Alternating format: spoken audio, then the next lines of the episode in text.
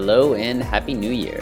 Thank you for listening to this month's episode of All Things Rotary, a CDS podcast. On today's episode, Sarah and I dive into a few tricky questions that we have recently received from members, and we explain the policy and the ways it can be utilized to fit the needs of your club. Enjoy.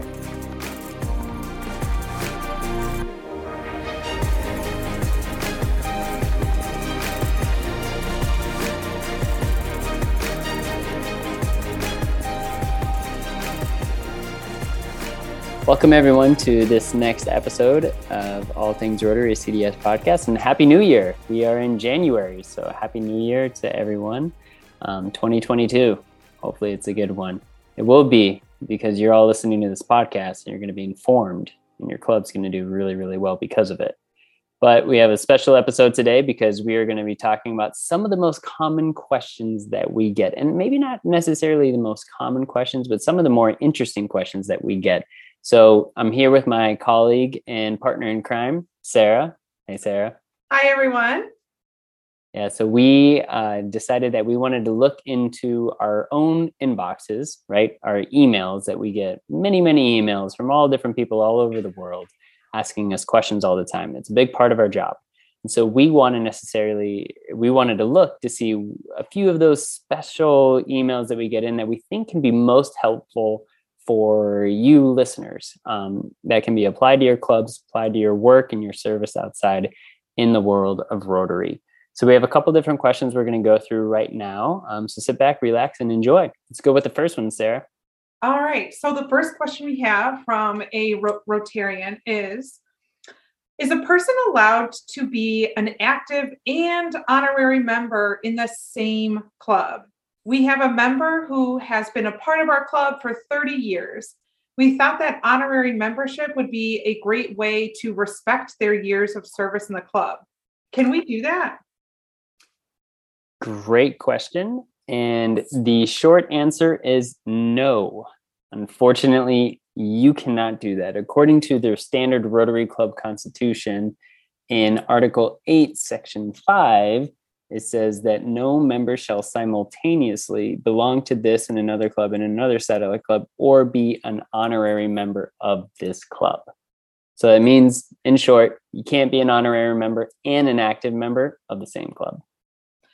Yeah. And I think really when I look at this question, what they're actually asking is maybe it's a member who's been a part of the club. I mean, they have been a part of the club for a really long time, but maybe they're not able to still fulfill the same duties or expectations according to the standard Rotary Club constitution about like their attendance policy and things like that. And so to me, it sounds like they're asking for a way or looking for a way to lift some of the other responsibilities. And there is actually another solution that's also located in the standard Rotary Club constitution and that's in the section on attendance, which is Article 10 in Section 5B.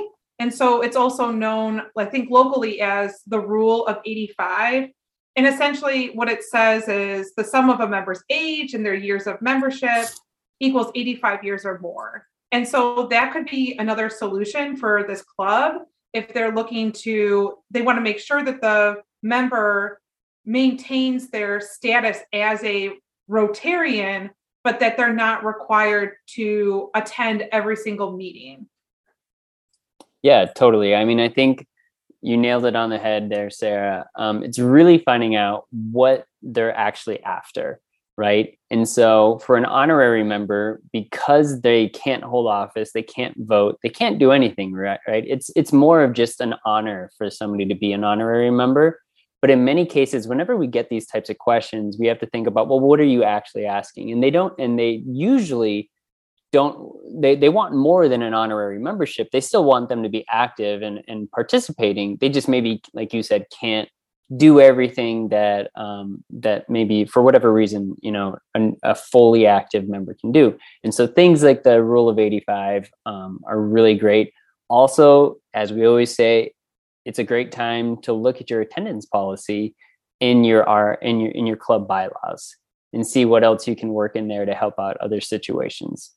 Yeah, I think that's a great point. And then one last thing that I also just whenever I hear honorary membership, a way that a lot of clubs can use that is I think of a lot of scenarios where I'll have a member who will ask to be active in two clubs. And the reason might be because they um, maybe they're like a snowbird, so they travel somewhere else for the winter months. And so they're very active in another club. And honorary membership would be a great solution in that case because they could still have some sort of acknowledgement or connection to this other club, um, even though they can't be an active member in both. So that's like a way that honorary membership can also be utilized. Totally. Yeah, I think those are great examples. Yeah. So move on to the next problem. Yeah, solved solved all issues. Problem solved. Should we do uh, question? Yeah, let's do the next one. Um, so this one came in to our email, and it says, "I am looking for a conflict of resolution policy for members, so I can create a local policy for our club." Essentially, a process to follow in the instance of conflict between members, leaders, etc., to prevent escalation. Can't find anything. Can you let me know if you have one? And if not, is someone working on one? I love this question. Um, so to quickly to quickly answer, the answer is yes, we do have. There's a policy which is outlined also in the standard Rotary Club Constitution on arbitration and mediation, and that's Article 17. But before I think you even get to the point where you might need to escalate an issue to like to a level of needing to ar-, ar- for arbitration or mediation i would also recommend just talking to the member first. What do you think nick um, you're exactly right sarah. Article 17 in the standard rotary club constitution if there is need for arbitration and mediation is the way to go but totally like i think just from like a practical standpoint if you can have a conversation and actually talk to the other person, it oftentimes just really does help and kind of stops it before it really gets um, gets anywhere that it doesn't need to. If you can, if there is that that there, there's a problem between you and that another person or two individuals that just won't talk maybe you're a club president and there's two people in your club that won't speak to each other find somebody that maybe could an assistant governor um, a district governor, district governor elect, any, any other type of district officer, you know, try to have them kind of facilitate that conversation. Yeah, and even the the club's board is another option if it's just like if it's between two members. Um, you know, if there's an added complication, if it's like between a member of the club's board, uh, you might want to then connect with an assistant governor or someone. But there are lots of opportunities to connect locally first before um, escalating it um, another thing, another resource that we do have, there are a growing, I always like to highlight the Learning Center, and they're they're always adding new courses all the time. And there is a course in the Learning Center on conflict resolution, which is, I think, understanding the essentials of conflict resolution, I think is the name of it. And what's great about that is that could be, I would recommend perhaps every member take that course so that way the club is aware they're all kind of on the same page of how problems should be resolved between members. Um, but then yes of course we do have uh, the policy that's outlined in the srcc that you could always use uh, or should be used as a guideline. And of course you can also contact cds you can contact us. If you don't remember who your specific club and district support officer is they can just email cds at rotary.org and we'll also be happy to walk them through the policy and what steps that would need to be taken. Exactly. And I mean, I think we're just going to bring this up in every single question because it's it's such an important aspect is really just looking at your club bylaws. I mean, how can you incorporate things into your club bylaws to proactively avoid conflict, right? Is your due structure clearly outlined? Is your attendance policy clearly outlined? Is the membership um, evaluation, you know, like accepting members, are all these things outlined in a way that whenever conflict does arise, it's clearly stated in your club bylaws. And that way you can kind of like I said, proactively avoid some of the, these issues before they even become an issue. And one thing I'll add on to that, Nick, is equally as important is to have is to update your club's bylaws because that will also give a space and to do that collectively as a club because that will give members the space to identify what's working and what's not working for them anymore. And and that way you can kind of get out any before again before those issues like escalate or tension escalates between members it could be about the frequency of meeting or the way clubs are meeting that's like adding to the level of frustration or whatever whatever it might be. And so i do think that having like while it's not the most exciting club meeting you could possibly have to update your your bylaws i do think that it can help prevent it can help like yeah prevent any sort of conflict to arise or reduce the amount of them at least.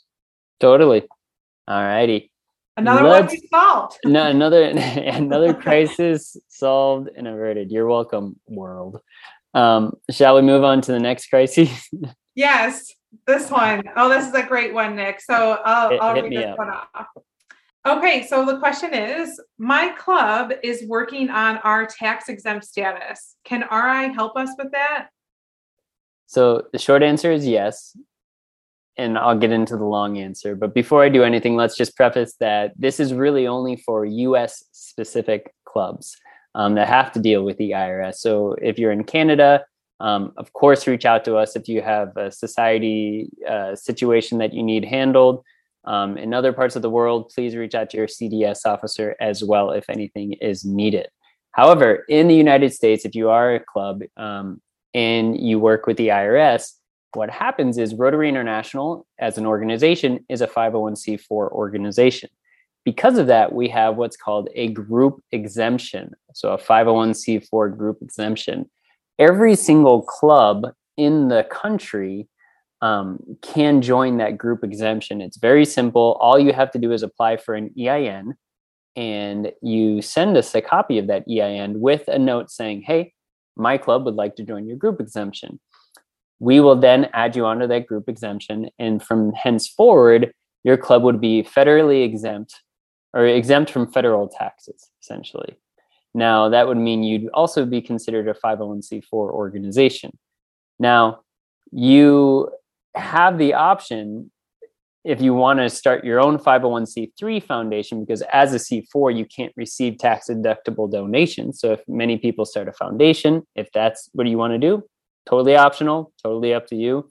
And you're kind of on your on your own with that one.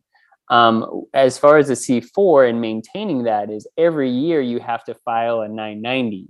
It's an annual form. So this is the one thing you have to do to stay on our group exemption. And you file that every single year. And that means that you can stay on that group exemption. If you miss that three consecutive years in a row, the IRS will revoke your status and you'll have to go through the recertification process on your own through the IRS that's a lot of information. Nick thanks so much. Very informative. Yeah. But but i think it's important also just to to realize that that this is optional right?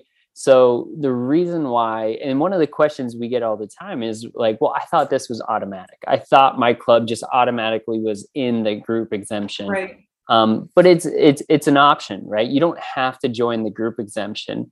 And so that's why we require we need legally we need clubs to actually request to join and then we can add you. Um, it's not not a requirement but you do have that option if you want to do it. Yeah i think that kind of re-emphasizes like rotary clubs are autonomous and i think that's part of it. So that's part of the reason why it's a it's an option. Mm-hmm. totally. Yeah. So feel free to like the other situations reach out to your cds officer if you have questions. Um, if you have in-depth co- questions always consult with a local tax professional as well as we are not tax professionals but we do our best to understand the system um, that is navigating the world of the irs as well. All right last question that we have for you guys last email i should say is the following I'm a club president and I've been struggling to figure out how to make the best decision, decision for my club in terms of how and when to meet. Some members want to meet in person again, while others don't feel ready. I feel stuck in the middle. When our club originally formed, we met in person, and it was an important part of our club's identity. Now our members have a range of views on what our identity should be moving forward. What should I do? This is a tough question, but a, a great one. I think this is this is a, a question that we've definitely been receiving a lot more frequently um, in the last year or so, I would say. I don't know about you, Nick. Um, and the first thing that comes to mind is I'm going to say it again it's to look at your club's bylaws. And this could be a great opportunity, like we previously mentioned, to update your club's bylaws and to have a meeting to discuss them. Because I agree, the identity of your club it's not it's not going to be the same it's not permanent and there's always going to be changes because that's just like your mem- the needs of your members are going to be different uh, depending on the year and their own life experiences and what they're currently going through or as your club adds new members and so in order to reflect the current membership it is really important to take the time to update your club's bylaws and the reason for that is because that your bylaws is where you identify the frequency of your club meetings. It's also where you would identify your club dues. Um, and so I think before a long time ago, there was a policy about, you know, clubs had to meet every week. And I think at the 2016 Council on Legislation that changed. So now clubs only they're they must meet only twice a month. And so this could be a great opportunity to think about how frequently your club needs to meet. It could be an opportunity to say, do you always have to meet in person? Could you have service projects in place of a meeting?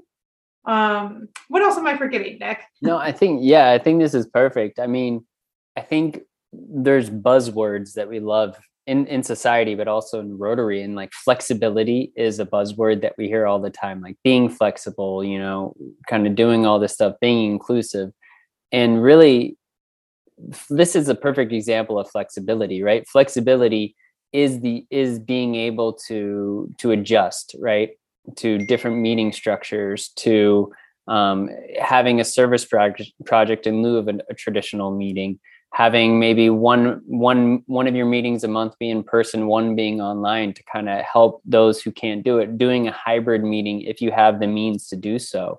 And this flexibility will breed and yield hopefully more inclusivity. And having more options and more flexibility will allow more people uh, more diverse people from all over the place to join your club and to participate in your club. If you only offer one thing and you're never willing to change from that, it's just not going to help your club grow and it's not going to help, you know, people feel included in that sense. Yeah, and I think one thing I get from this question in particular is it sounds to me like this club president is is feeling like it's their sole responsibility to make this decision for their club. And so another point that I would like to emphasize is one as club president, you don't have to make this decision by yourself. It should be made by your club as a whole. Um, it does sound like your club is at a point where a discussion needs to be had to kind of figure out what your what your club's identity is going to be um, moving forward. I think another thing I think about is um, if you're feeling overwhelmed by trying to manage a hybrid meeting, or maybe you're not um, the most like tech savvy of all your club members and that's okay part of being a leader is to be great at delegating. And so to utilize more of the of your club members to see is there someone who would be willing to step up and kind of help out with managing that hybrid aspect of it um, of handling the tech if that's not something that you feel comfortable with um, or for people who forget to you know include the people who are on zoom instead of or whatever your like platform is. Um, and to have someone who is responsible for making sure those those members are feeling included and a part of the meeting. So i think like delegation is also key in order to manage whatever this club's identity is going to continue looking at. Yeah, using resources, use your resources, like you said, within your club, delegating, use your resources within your district, finding your zone, you know, finding out if your district already has something in place that can assist you with that resources that way find out if your zone has that and then of course use your club and district support officer you know bounce ideas uh, we're regional experts I cover 39 different districts across the western side of the United States and Canada. Sarah covers for 39, 40 districts all on the eastern side in Canada. Like we have a lot of uh, a lot of contacts with a lot of different people, and so you know, reach out to us and see if we can kind of help with that. But I think we uh, I think we we nailed these, Sarah. If you don't, don't you think? Oh yeah, I think we we've solved all of Rotary's problems. Absolutely. Thank you everyone for listening. Um, it's been a pleasure to kind of go through some of these questions. And, and as always, please reach out to Club and District Support. Um, reach out to your, your resources, like we said, and uh, we'll keep going with this thing. Yeah, this was fun. Send us your questions. We'll answer them on this podcast.